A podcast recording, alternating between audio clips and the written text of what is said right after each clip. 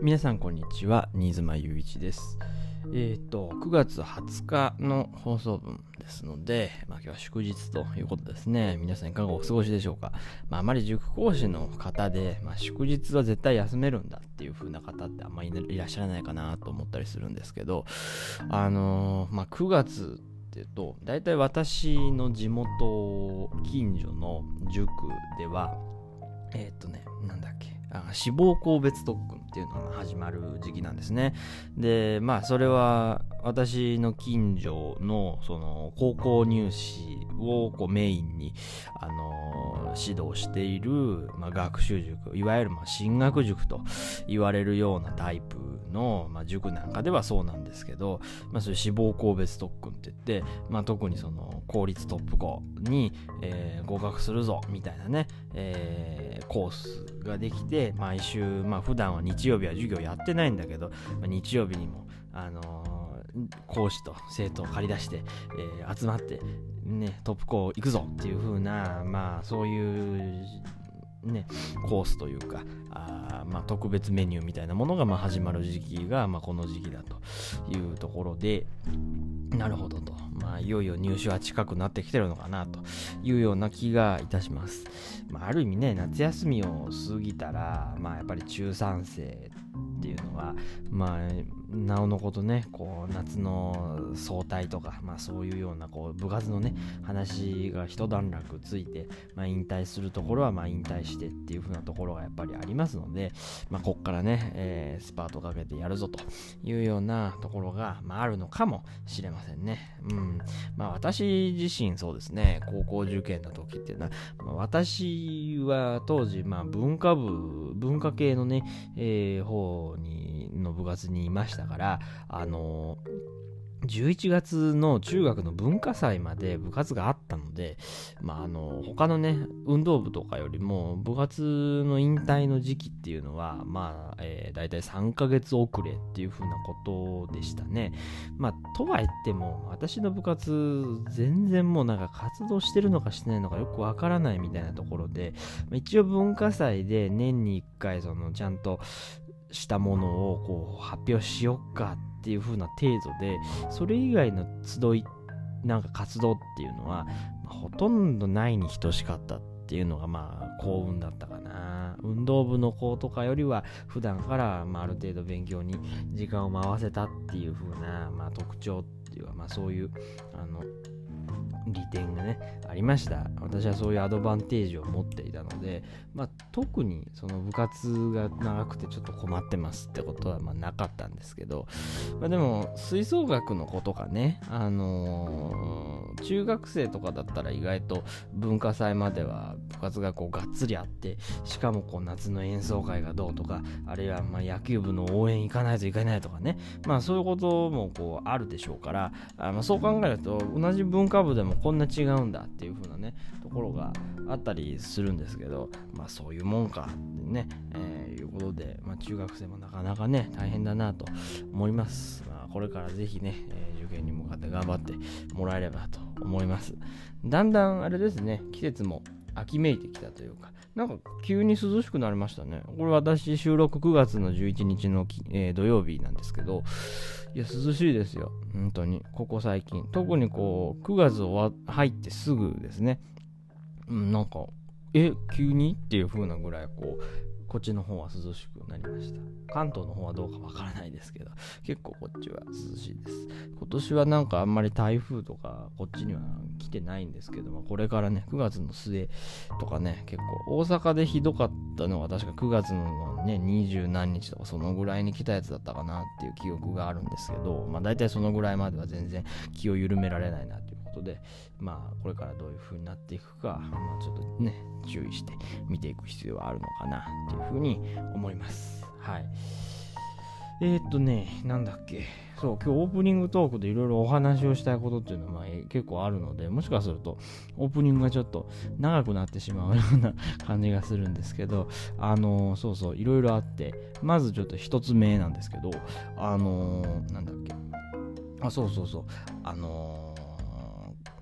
先日ですね、9月の9日の木曜日にですね、うちの大学の成績発表、成績開示がありまして、単位取得ですね、いわゆる、僕があって、私ですね、お恥ずかしいことにですね、本当に大学2回生までもなんか塾でアルバイトをすることっていうか、もうなんか塾にこう居座ることに命を懸けてた時代があったので、全然勉強しなかったんですね。勉強しなかったっていうか、その履修をする意欲っていうのがそんなになかったっていうのが正しい表現なのかもしれないですけど、そういう兼ね合いもあって、こうあんまりこう単位はですね、大学2回生の段階でそんな取れてなかったっていうのがこれあって、で3回生からオンライン化というふうなことになって、もうここで挽回するしかないってことで、怒涛のごとくですね、一応ね、その学生もちゃんと勉強をこう復習とかこうちゃんとできるようにっていう意味合いで、こう1年間に履修できる単位数っていうのがこれ定められてて、46単位だったかな、だったと思うんですけど、1年間46単位までしか取れませんっていう風な、制限があったので、とかって言って、でも46マックスで突っ込むしかないなとかって言って46マックス突っ込んで、全部拾って、4回生が始まる前の段階であと18単位取れば、本当はねこんな単純じゃないんですよ。18単位適当にかき集めればいいってもんでもなくて、あるこの科目群の中から何単位、他の科目群から何単位とかっていう風にめちゃくちゃ細かい制約があるんですけど、なんせそのひっくるめて18単位取れば、卒業要件を満たすというようなところまでなんとか持っていくことができたと。で、なのであんまり4回生でですね、ただ18単位もですね拾わないといけないっていう風なぐらいに追い込まれてるやつってあんまりなくて、よっぽど私が2回生までサボったんだなっていう風に思ったんですけど、一応4回生の間に、万が一にも、単位をですね落としてしまったっていう風な時のために、一応ちょっと多めに22単位、4回生の前期に突っ込んでですね、最悪4単位分落としても、だいたい1つの授業が2単位なので、2つの科目ぐらいを、テストでなんかしくじったとしても、なんとかなるかなっていう風な感じに一応しといたんですね。で、22単位で、前期臨んで、その結果が9月の9日の木曜日に、開示されたんですけれども、なんとですね、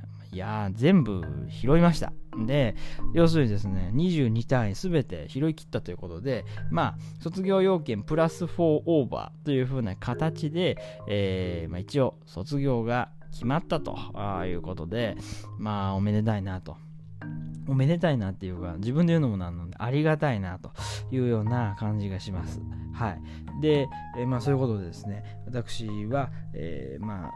今の大学の今の学部をですね、無事に、3月で卒業できるということが、確定したということを、ここでまずお知らせをしておきたいと思います。よかった。本当によかった。そうなんですよ。ありがたいですね。で、その前日9月の8日なんですけど、私はですね、9月の7日か9月の7日だったかな、8日か7日かもうほとんど忘れちゃいましたけど、8日だ8日9月の8日ですねになんだっけ、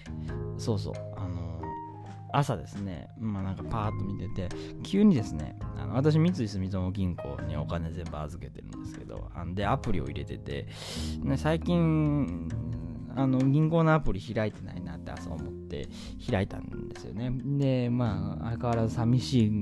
残高をですね見て、減ってもないし増えてもないなと思ったんですけど、でこれアプリいろいろあるけど、振り込みとか以外に何ができるんかなと思ってこちょこちょいじってたら、宝くじっていうのが出たんですね。で、宝くじ買えるんけってなって、見たら買えるんですと。で、しかも買って当選したら、あなたの口座にお金が2営業日後に振り込まれますっていう風なやつで、わざわざ売り場で買った券をこう持ってってお金くださいって言わなくても、自分の口座に突っ込んでもらえるってことで、これいいなと思って、で、ただまあロト6とかね、まあ、ロト7とか、まあ、あんなのはまあ当たらないっていう実績はまあ私はもう持ってますから、これ無理だなと思ってどうしようかなと思った時に、ナンバーズってありますね。ナンバーズ3とナンバーズ4っていう2つあって、まあ、3つの数字を選ぶだけなんですけど、そのまあいろいろあって、そのいろいろあってっていうか、そのナンバーズ3を私は今回買ったんですけど、適当に3つ選んで、順番まできっちり合ってるやつ、順番はどうでもいいから3つ拾うやつっていう、その2つの種類でこう選んで、まあ、当選金がやっぱ明らかに違ってて、順番までぴったり当てるっていうコースでこう自分が提出をしたらぴったり当たった時にめちゃくちゃもらえるんですね。で、順番はもうどうでもいいから、とにかくこの3つの数字が出たら、お金くださいっていうやつは、まあ、やっぱり当選金だいぶ低いんですよね。まあでも最初だし、なかなか順番までぴったり当てられることってまあないなと思ったので、こう順番を気にしない方で、まあ、申し込んで適当にですね、過去の、当選っていうか過去抽選で出た数字を、まあ、5回分ぐらいパーッと見て、なんとなくこれでいけるなっていうのを3つ選んでですね、で、これで出そうっていうことで出したわけです。で、どんなもんかなと思って、まあ抽選日その日だったんで見たらですね、まあ、見事に当たってですね、やったーってことで、で9100円臨時でですね、まあ、収入が入ったというような話だったんですけど、ただこれ問題がですね、この当選番号、私はですね確か059の3つの数字でこの順番で買ったんですけど、当選番号が順番もこれ059だったんですね。で、これ順番までぴったり当てるやつで申し込んでたら5万5,000円もらえたんですよ。惜しいことしたなと思いましたね。これね、順番もたまたま当たってたら5万5,000円あげるよっていうんじゃなくて、もうその申し込みの段階で順番までぴったり当てに行きます私はっていう宣言をしてないと、いくら順番まで当たっててもこれ5万5,000円もらえないっていう風なのがナンバーズの仕組みなので、うわー惜しいことしたなと思いつつも、まあ極貧の私にしてみればですね、9100円でも約1万ですからね、これはありがたいなっていうことで、で、まあ、8日に買ったので、10日に銀行口座見たら、まあ、きっちりですね、宝くじ当選金っていう名目で、まあ、9100円振り込まれてて、わ、すげえなと思ったので、まあ、ぜひですね、三井住友銀行に口座を持っている方はですね、まあ、なんだっけ、あれを言葉が出なくなった。三井住友銀行にアプリを持っている方はぜひ宝くじの購入してみてください。1回200円でね、ナンバーズとかできますから、ぜひ買っていただいてね、当たるかなっていう風な感じでやっていただければと思います。取りに行かなくていいっていうのはいいですね。自分の銀行に直振り込みっていうのはすごいありがたいなという風に思うので、ぜひやってみてもらえたらと思います。オープニングで13分以上喋っとる。初めてですね、こんなに喋ったのは。大してその楽しい話ではなかったかもしれないですけど、ちょっといろいろ最近出来事が多かったので、まあ、ダイジェストという形で少しまとめてみました。では本編でもう今日はオープニングがほとんど本編みたいなもんなんですけど、じゃあ進めていきたいと思います。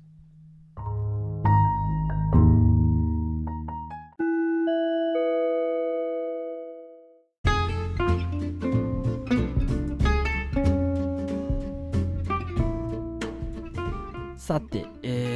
本編ということで、いつも通り質問を、読んでいきましょう。最近いっぱい来るんです。ありがとうございます。まあ、質問というよりコメントが最近多いかなという感じですけど、質問ということで、今日は、昨日じゃない、先週がマスクド先生のやつまで行ったので、今週これですね。はい、ゆうき先生、ラジオネームゆうきさんということで、まあ、多分ゆうき先生でしょう。はい、ありがとうございます。コメントのところにタイトル募集の案出してくれてます。ありがとうございます。ぜひにね、皆さんもどうぞお寄せください。結構来てる。これちょっと選ぶのが心苦しくなってきますが、まあいろいろ考えましょう。はい。質問です。ゆきおうです。ありがとうございます。はい。新妻さんが自分の教室を作るとき、どんな教室にしたいですか？授業形式とかコンセプトとかルールとか、可能性は無限大、夢が膨らみますねということですね。後半から言及させてもらいます、ね。可能性は無限大です。本当にそうですね。やっぱりね、いろいろありますよね。これ表現がどうかっていうのはあるかとは思うんですけど、一国一城の主とかっていう言い方をするかと思うんですけど、本当にそうで、こうなんかね、何でもできるじゃないですか。何でもできるっていうとね、いろいろ語弊があるかなとも思うんですけど、でも何でもできるじゃないですか。言ってしまえばね、自分のある程度自由な裁量でこうやるんだっていうのができるのでね、やっぱり可能性が無限大ですね。もちろんね、現実的な話をするのであれば、それ何でもできるっていうのはある種間違いで、うまくやれたらねっていう風なところは、もちろんあるわけですけど、ただそういうことを考えないで勝手に適当にこうね戻す分には誰の迷惑にもならないので、広がるよね、可能性広がるよねっていうのはありますね。はい、夢は膨らみます本当にね。絶対に塾を開かないといけない。これはもう使命ですね、私の中でだと勝手に思っています。はい。で、それを踏まえた上でですけど、自分の教室を作るときどんな教室にしたいですか？平野イズムを継承している人間としては、勝手にそれを自称している人としてはあれですね、やっぱり、平野イズムをこの地に権限せしめなければならないっていう風なところがやっぱり大きいので、これはやらないといけないなっていう風には思うわけですが、その中でもですね、皆さんこれどうかっていうのはよくわかんないんですけど、平野さんの話の中で塾をスタバみたいにしたっていう話がありましたでしょ。で、僕はあれ結構好きなんですよ。好きなんですよっていうか、実際に見たわけじゃないので好きとか嫌いとかっていう話ないいなって思ったタイプなんですよね。で、やっぱりなんていうんですかね、もちろん私も結構波のある人間でいろんなことをこう考えたりするわけですよ。で、例えばもうガチガチのね、もう塾にしてしまって、もう授業やるんだ、自習しなさいみたいな感じの、スパルタなというか、厳格にこうやる本当の勉強の場所みたいな感じにしてもいいなとはかつては思ったんですけど、私の中ではその話をね、スタバにしたんだって話、スタバにしたって言うと言い方おかしい、スタバ化したっていう風な話をですね、聞いた時になるほどなっていう、新たな知見だなこれはっていう風に思うところがあったんですね。で、どこに共感したのかっていう話なんですけど、やっぱり塾、勉強の場所なんだけれども、そもそもこっち来てくれないと元も子もないっていう風な話があって、そうだなっていう感じですよね。なので気楽にね来れる場所っていう、そういう感覚をですね、持ってもらいたいなってすごく思うわけですね。もちろんね、管理は多分大変だと思うんですよ。好き勝手どんちゃんやられたらっていう風なのは、これもちょっと問題だなっていう風には思うわけですけど、もちろん幅広いですねスペース、例えばフロアとかがですねいくつかあって、このスペースの住み分けができるとかですね、あるいはだだっ広い平屋だとしても、ある程度聖域というかね、サイレントゾーンと、多少話ぐらいしてもいいじゃないっていう風な場所と分けれるっていう風な、ぐらいの広さを確保できるのであれば、なるべくそういうところは作りたいなと。で、これいろいろあるんですけど、私の大学っていうか最近多いと思うんですけど、シェアオフィスとかコワーキングスペースとかって結構流行ってる節がこうあると思うんですね。まあ今ね、サテライトオフィスとかそっちの方にこう軸足が、ね、こう方向として、ね、進んでるっていう風なところが、まあ、あるかもしれないんですけど、私コワーキングスペース結構好きで、なんかこうね、いろんなこう交流が生まれるじゃないですか、あれって。まあ、その私はそんなにね、入り火だったあれではないので、別にって話なんですけど、私が高校の時にお世話になった先生、塾のね先生がいて、まあ、その方はよくコワーキングスペースで勉強するんだ僕はっていう風な話をしてて、で、まあ、そこにいると、まあ、大体こう近くにこうなんか意識高そうなエンジニアっていうかなんかプログラミングポコポコやってる人がいて、でなんかその近くになんか経営してるっぽい社長さんみたいなのがなんか何人かいてみたいな、こう姫路の中小の企業ですね、ベンチャー企業みたいなのをやってる方がいてっていう風なんで、まあそういう人がいると、いや僕なんかこう話しかけるんだよねとかって言ってガチかと思ったんですけど、まあそういう方もいて、でまあそうするとこうその人の影響で僕は今放送大学に行ってて、こうプログラミングっていうかその仕組みをね勉強してるんだとかっていう風なことを言ってて、ああすごいなって、そこからこう始まっていく興味関心っていうのがあるんだなっていうのだし、まあ、経営者の方ともこう話をして、まあ、実際のその経営の肌感覚というかね、まあ、姫路でそのどうですか儲かりまっかじゃないけれども、まあ、そういう話をこうするんだみたいなことを言ってて、なるほどなと、こういう出会いがあるんだなっていう風にこう私はこうね、まあ他人伝いではあるけど、まあ、そういう話を聞いていてたので、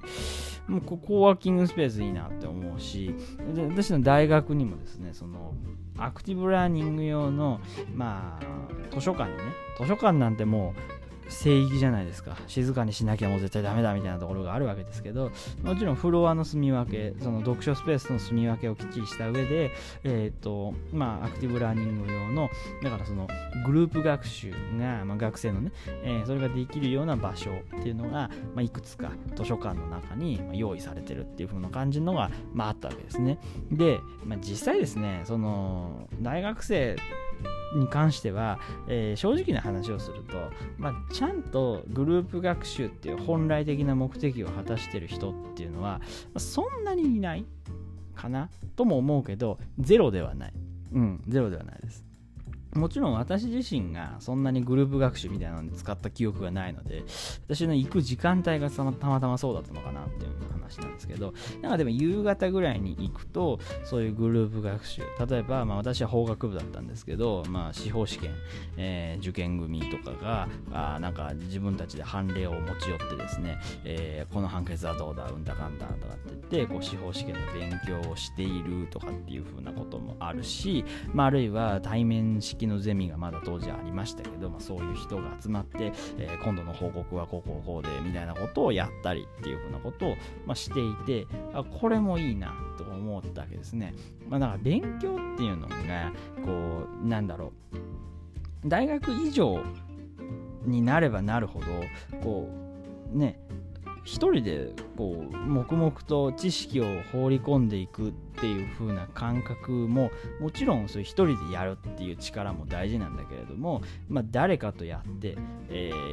う吐き出す、自分が入れたものをアウトプットしてっていう風なこともあるだろうし、その人と話をする中で、あ、そういう考え方もあるんだとか、あ、俺の考え方ここを間違ってたのか、なるほどなとかっていう風な新たな発見っていうのが絶対あると思うので、まあ、そういうことがあるんだな。で、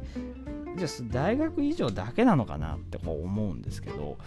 いやそうとも言い切れないんじゃないかなとこう思うわけですね。やっぱりこう、まあ、高校とかね、まあ、私はどちらかというと高校生対象の、まあ、塾っていうのはすごいこう、まあ、やりたいとこう思うわけですね、大学受験。まあもっとも私のアルバイト先が、まあ、某予備校、多分名前を聞けば大体の人は分かる、あの予備校っていう風なところなんですけどの、まあ、個別指導部門やってて、まあ、そうなってくると、まあ、やっぱり主な担当生徒っていうのは、まあ、予備校ではありながら中学生とかも来てはいたんですけど、主なやっぱ担当生徒っていうのは高校生になったり、まあ時々高卒生、いわゆる浪人生っていう方ですねが来られたりっていうふうなことがあって、そういうことに携わる機会の方が圧倒的に多かったので、それをやっぱり考えると、でこれは大学受験系、いわゆる高校生向け塾をやるのがいいのかなっていうふうに思うわけですね。特にそのなんでか、いろいろそのあるんですけど、ちょっと話が広がってきて、一回整理しましょうか。まず私のやりたい教室、これ一つ授業形式、コンセプト、ルールですけど、まず一つ目、対象学年は絶対高校生、対象学年は絶対高校生。なんでかっていうと、高校受験とかの話、あるいはもうちょっと下がって中学受験とかっていう話になってくると、ローカルでしょすごくっていうのが一つあるんですよね。だから例えば私姫路に住んでますけど、姫路の高校入試のこう面倒を見るのと神戸の高校入試の子を見るのとで事情が一緒かっていうと、これ全然違うっていうのは多分皆さんの地域でもそうだと思うんですよね。やっぱり高校入試っていうのはその地域その地域で、いろんな学校があったりとか、その内申点とかの関係で、進学の状況として、こういう傾向があるんだっていうのがかなり地域差が大きいので、一概にですね申し上げることができないっていう風なのが、これあるわけですね。でその一個一個全てに対して、じゃあ適切に情報を仕入れて指導できるかっていうと、少なくとも分かりませんよ。グループとして例えば今後事業拡大っていう風な中でやっていく上では、例えばその地域に根ざしたプロの方を入れて その地域をお任せしてっていう風な方向はできなくはないかもしれないです。ただなんかどうなんだろうなっていうふうには思うし、今後うちら本部、例えば私が本部を何か持ったとして、じゃあ研修をっていう時に、そういう内容の話っていうのはからっきしできないわけですよね。やっぱりそのローカルなところがあるので、その地域ごとにやっぱり話す内容を変えないといけないし、情報もねどこから仕入れるのって問題があるので、あんまりローカルなことはやりたくないっていうふうなのが、これ一つあるわけですね。でなのでやっぱり大学受験になると、いわゆる一気に全国共通みたいな話になってくるので、そういう話がしやすいかなっていうのはありますね。あと単純にそれは私の経験っていうふうなのもあるということなので、高校生向けってことになります。今後ね、その浪人生、いわゆる高卒生っていうふうな方々が減ってくんじゃないかっていう、実際減ってるんだっていう話で、予備校も苦しいんだぜっていうふうな話が、実際あったので、そうね、浪人生部門はどうしようかなってのはちょっとね、これは今後の様子を見ていかないといけないかなとは思うんですけど、今のところは一旦保留でっていうような感じかなと思っています。例えば、その高校生向けの塾がすごい評判で、もう例えば姫路なんかだったらそうなんですけど、わざわざですね、浪人生っていうのは大抵の場合、その駿台河合塾とかっていう風な、大手予備校を目指して神戸まで毎朝出るんですね。で、通勤じゃないんだから神戸までその時間もね、すごい浪人生やっぱ1分1秒が大事だみたいな感じの節がある中、わざわざですね大手予備校通うためにですね、高い運賃出して、もちろん定期で落とせますけど、多くの場合ね、そうは言ってもね多分バカになりませんし、入学金も高いしみたいな話があって、しかも時間は食うしっていうので非効率だなっていう風な中、こういう状況が姫路の場合はあるので、やっぱり浪人するってなったら神戸まで出ないといけないのしんどいですねっていうことで、じゃあ姫路でちょっといい予備校あるかっていうとないんです。これが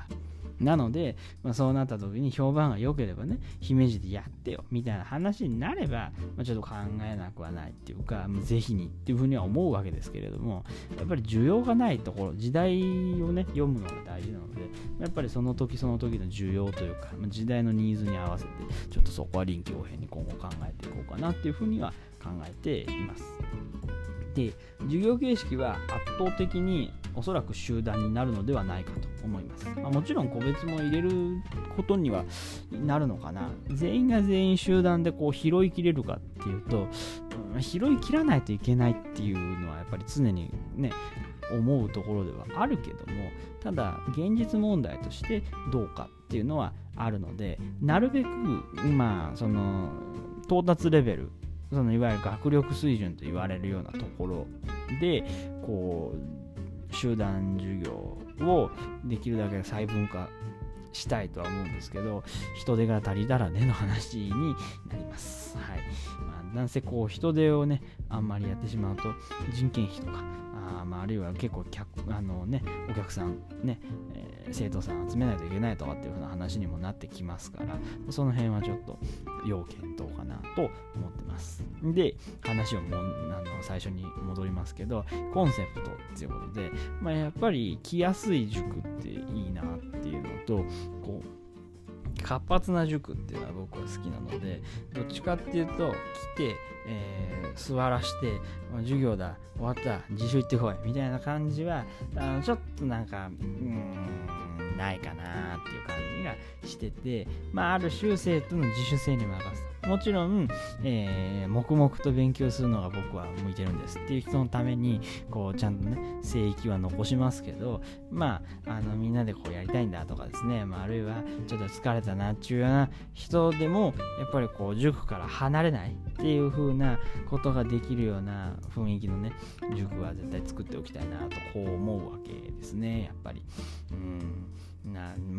そんなのこうできるのかっていうのはあるわけですけど、でも実際そういう塾こうちっちゃいところとかでは増えてきてる印象があるので、いいかなって、大学のねところから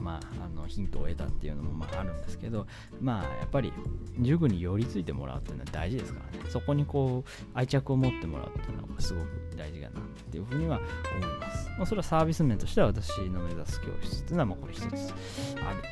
かなとは思います。あとはね、働く人にどうしていくかっていう風な話もざっくりね、もう大枠のもう本当にこう具体性のないものとしては、やっぱりね働く人も夢を見れるようにっていうのは昔から私言ってるんですけど、やっぱり塾ってある種夢見る商売っていうか、夢見る事業っていうかね、そういう感じのところがあって、生徒さんもですね、第一志望、もちろんそれぞれにモチベーションとかいろいろあるんですけど、大体こうどっか行きたい、どっかね大学行きたいとかっていうな、やっぱ夢を見て、しかもその夢を到達するための、場所だって、そのために努力をする場所だっていうのがあるわけですけど、やっぱ根底には夢っていうのはこれあるわけですね。当然大前提として。で、それをサポートしますって言ってる私たちがやってられんわみたいな顔をしてると、これはどうなのかなっていうふうにすごく思うので、やっぱり働く人間、もちろん私も含めてですけれども、夢を見られるようにっていうで、私は常に夢見てると思うんですよ。多分もっとこうね教室を広げてとかですね、あるいはこう生徒さん増やしてとか満足度高めてとか、いろいろも飽くなき探求っていうのは今後あると思うので、僕のことはどうでもいいんですけど、働いてる人をね、例えばオラお前とかっていう風な感じでなんか酷使するっていうのはもう論外だなってこれ思うわけですね。でも私のアルバイト先なんかはですね、特にその皆さんこうにこやかにですね受付ではもちろんしてくれてるわけです。お仕事ですからねしてくれてるんですけど、やっぱりですねバックヤード行くとですね、なんか新規臭いっていうかですね、なんか、ここはなんか通夜でもやるんかなっていうぐらいこうなんか新規臭い雰囲気が流れてて、やっぱりいろいろ話をこう聞くんですけど、もうやめたいっていう言葉しか聞かないんですよね。いつまでもここにいたいなんて言ってるやつ一人もいないっていう風な状況で、これ問題だよなとすごく思うんですよね。で、若干なんかスピリチュアル系みたいなことを言うとって思うかもしれないんですけど、絶対そういうのってね何かしらの形で伝わってると思うんですよ。これ相手にっていうのは生徒さんとかに対して絶対伝わってると思うんですよ。でこれ良くないなっていう感じがするし、いくら取り繕っててもなんか事務的なそれで終わるっていうのはすごい寂しいかなってちょっと思うので、やっぱりねこう明るい雰囲気でやっていくにはそれ相応にこうみんなが楽しいと思えるようなね、で夢を見られるっていうのは、例えばまあそれなりにこう、まあ実際これねちょっと予算とか頑張らないといけないんですけど、それなりに給料もらえてね、こういう風に生活したいみたいな夢を持つのもすごくいいことだと思うし、いや自分はここでねこういう人間になりたいんだっていう目標夢っていうのを持つのもこれも一つだと思うし、そういうのはあるんですよね。やっぱりその会社に対して愛着を持ってもらう、自分が働いている塾に愛着を持ってもらう、生徒に愛着を持つのは当たり前なんですけど、その働いている組織っていうものに愛着を持つ、いつまでもここで働いていたいとこう思ってもらえるようなね、まあ、そういうのは常に目指していきたいと思ってるわけですね。ただとはいえですね、これもちょっと私のこう考えとしてあって、ゆるくやってればいいのかっていうと、もう決してそういうことではなくて、例えばまあ知らないですけど、私がまあ他の塾さんよりも高いお給料を一人一人に支払えるだけのまあ売り上げを上げたとしましょう。例えばね、例えばそういう風にできたとしてね、やっぱそんだけのものを上げるってことは当然なんですけど、そのはーんみたいな感じでね、なんか適当にやってはははーとかって言ってて、なんか楽だしお金もらえるしふーみたいな感じじゃちょっと困るわけですね。やっぱりその対価っていうぐらいですから、ギブアンドテイクのこう関係性っていうのがやっぱり成立しないと、これはちょっと、会社としては問題があってっていうふうにはやっぱり当然のことながら思うわけですけど、何なのって思うんですけど、やっぱりね他の塾より出すんだったら他の塾よりいいもんでやんなきゃっていうのはこれ一つあるわけです。で、私が今考えてるのは国大セミナーさんみたいになっちゃうかもしれないけど、これ研修を充実させた、これまず一つあるんですね。で、もちろんですね、これは先日のそのね高井先生が出られてた、教育プロデュースチャンネルの話なのでにちょっとつながるので、これちょっと身につまされるというか、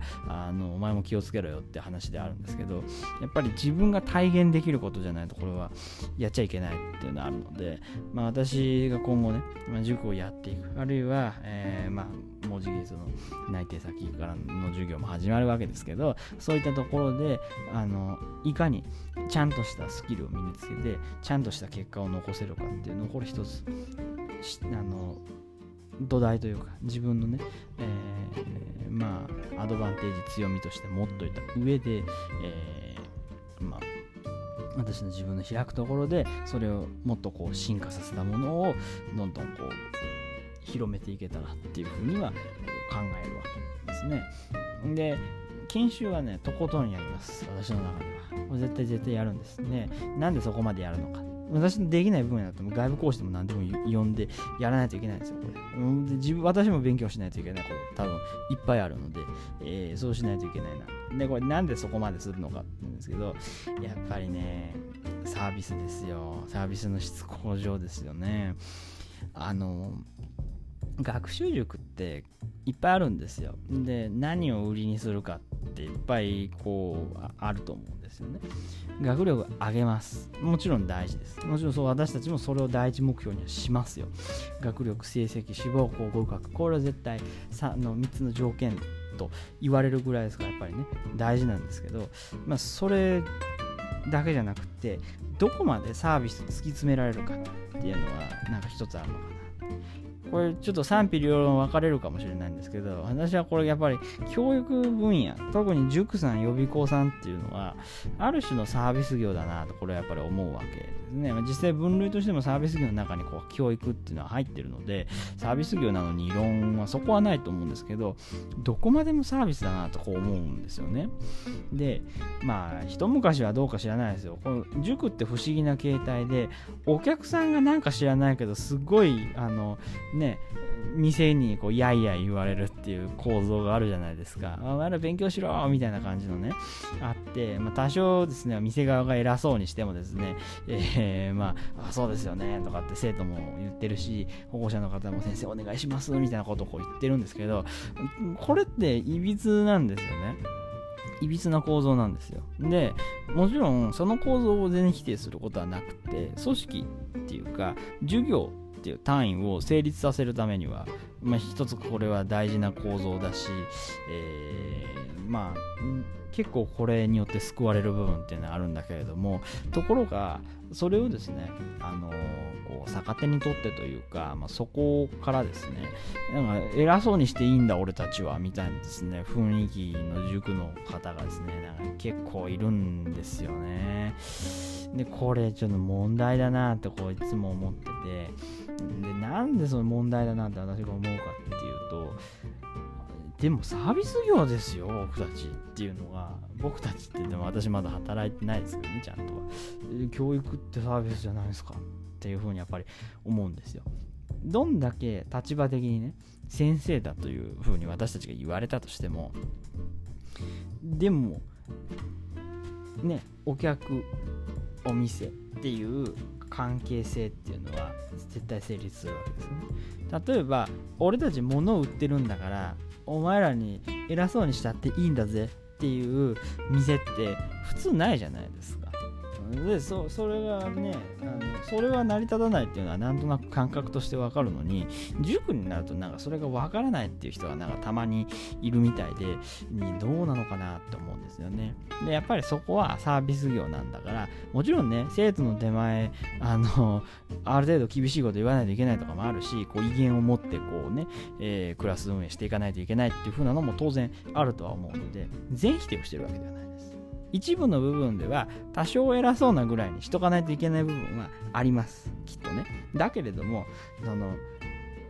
お客さん全体を見下したようなことを言う人がいるから、なんだそれっていうのを今私は言ってるわけですけど、でそのいい加減なね考え方をしてるとだんだんいい加減になってくるんですよこれ、なんかなんとなくね。でそれってやばくっ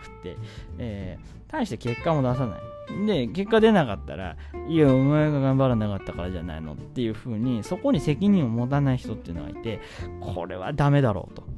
でそこにどこまでも責任を持つっていうのは一つあるし、やっぱりどこまでも相手をお客さんだなっていう風に思って、どこまでもおもてなしするっていう心、おもてなしっていうのはもちろんあれですよ、来塾した人にこうなんかいい紅茶出してとかそういう話ではなくて、こう思いをね最高のこう対応をするっていうのは大事だなと、やっぱ平野イズムに関わるところはあるんですけどね、保護者の方が来た時にいい加減な対応をするっていうのも論外だなとこうやっぱ最近思うわけですよ。これは平野さんの影響かもしれないけどねあるんですよ、やっぱそういうのも含めてそうだし、もうなんかホテルコンシェルジュみたいなねもう感じですよ考えとしては。そこまでやっぱりしないといけない。保護者面談に関してもいい加減にそうですよね母とかって言ってるんじゃなくて、どこまで情報を出せるかですよ相手のねっていう風なのはやっぱり考えちゃうんです。だから私の研修の中ではおそらく論点思考と仮説思考の話は無限にやることになるのかなとは思ってます、私はまだそれやったことないから、ちゃんとまず勉強してからできるようになってからっていう風なのは前提としてあるんですけど、私の塾ではそういうのはやっぱり取り入れたいとは思ってますね、入れれるものやっぱりサービスの向上するものっていうのはどんどん探求していかないといけない。もちろんいろんなことをやると時間いくらあっても足りないので、ある種の取捨選択っていうのは必要だろうと思いますが、そういうふうに自分のサービスの向上に貢献しそうなものはなるべく取り入れていくっていうふうなのはこれあるかなというこ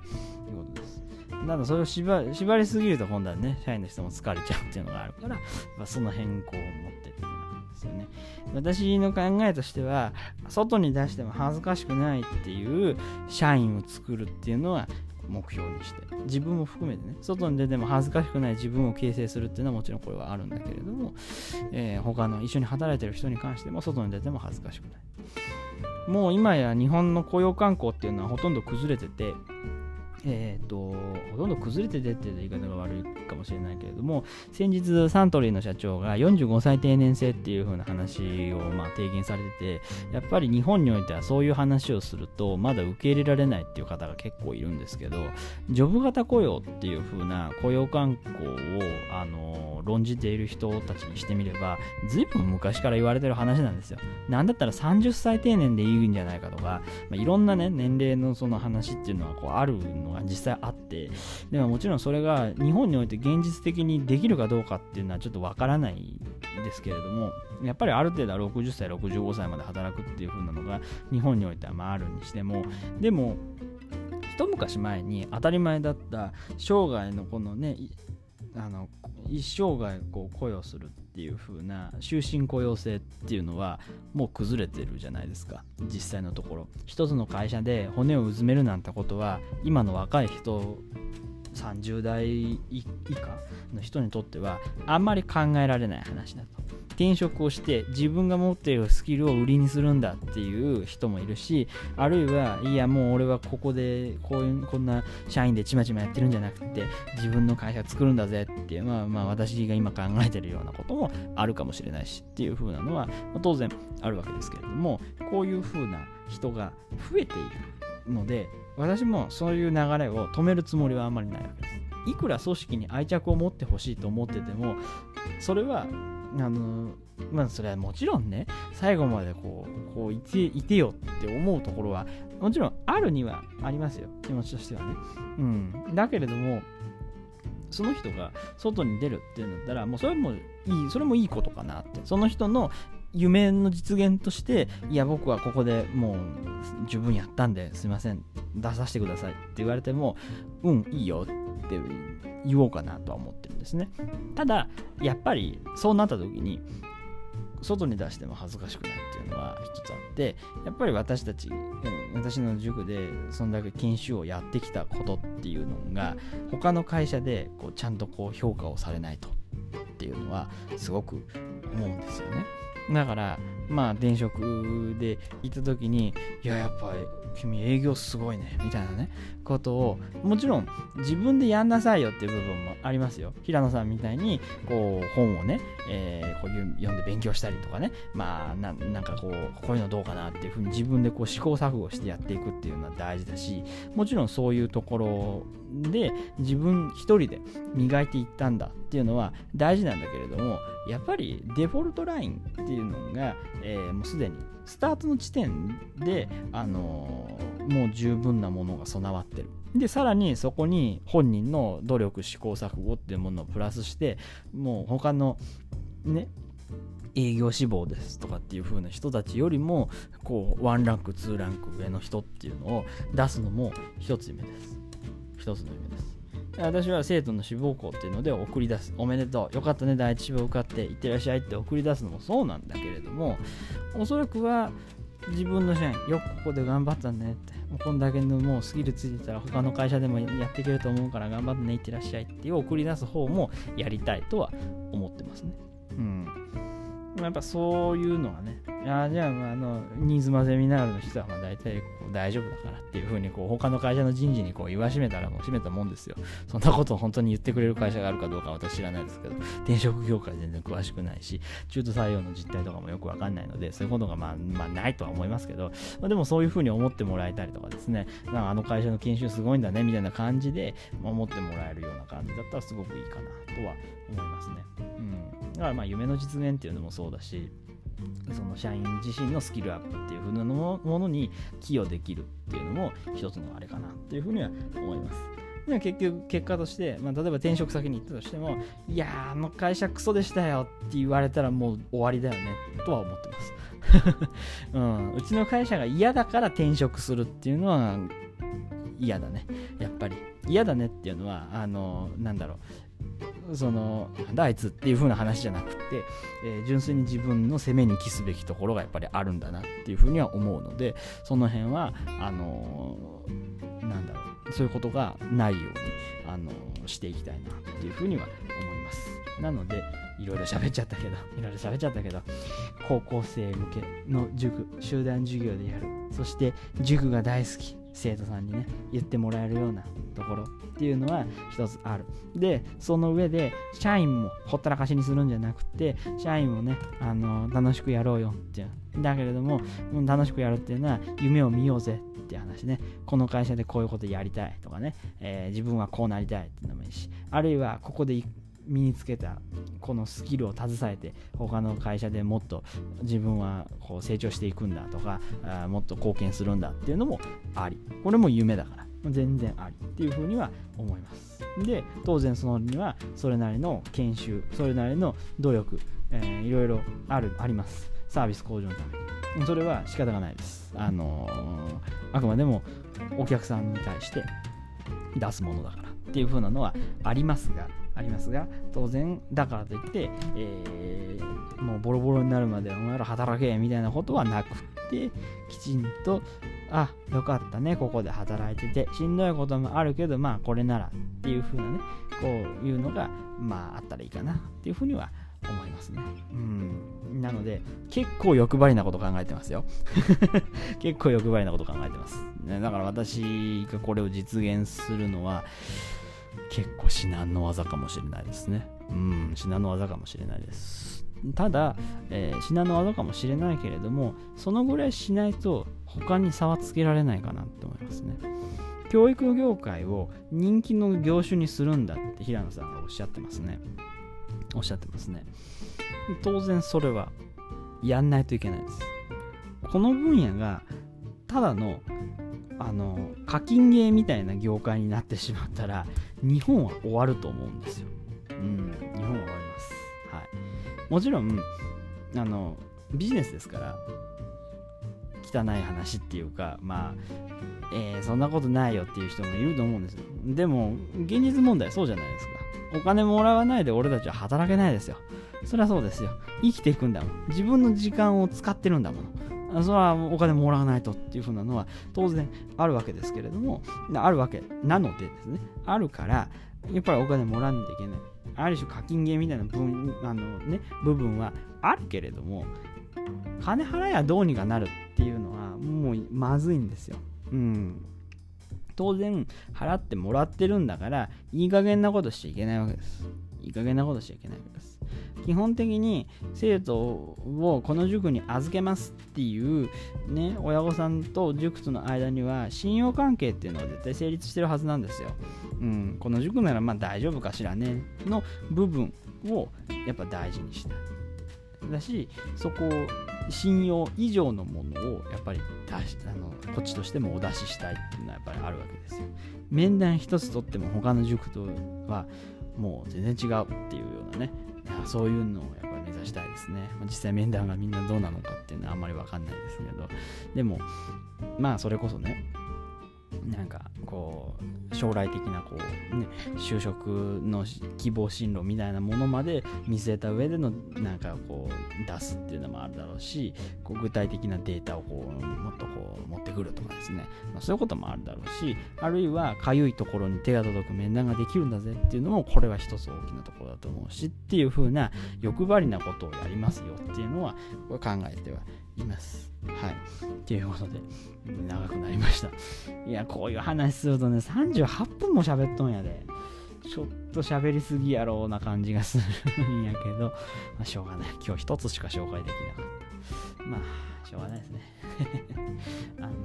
思いは溢れるばかりです、はい、こんなもんですかねということになろうかと思います。いやエグかったですね。すいません、あんまり何を喋ってるのかよく分かんなかったと思いますけれども、とにかく一言でざっくりまとめると、すげえ塾を作ります。以上ということにしておきたいと思います。今日は長くなってしまいましたが、祝日なのでそのぐらいいいかなとは思います。祝日に聞いてない人はどうか知らないですけど、たまにはこういうのもいいかなと思います。私の夢のお話でした。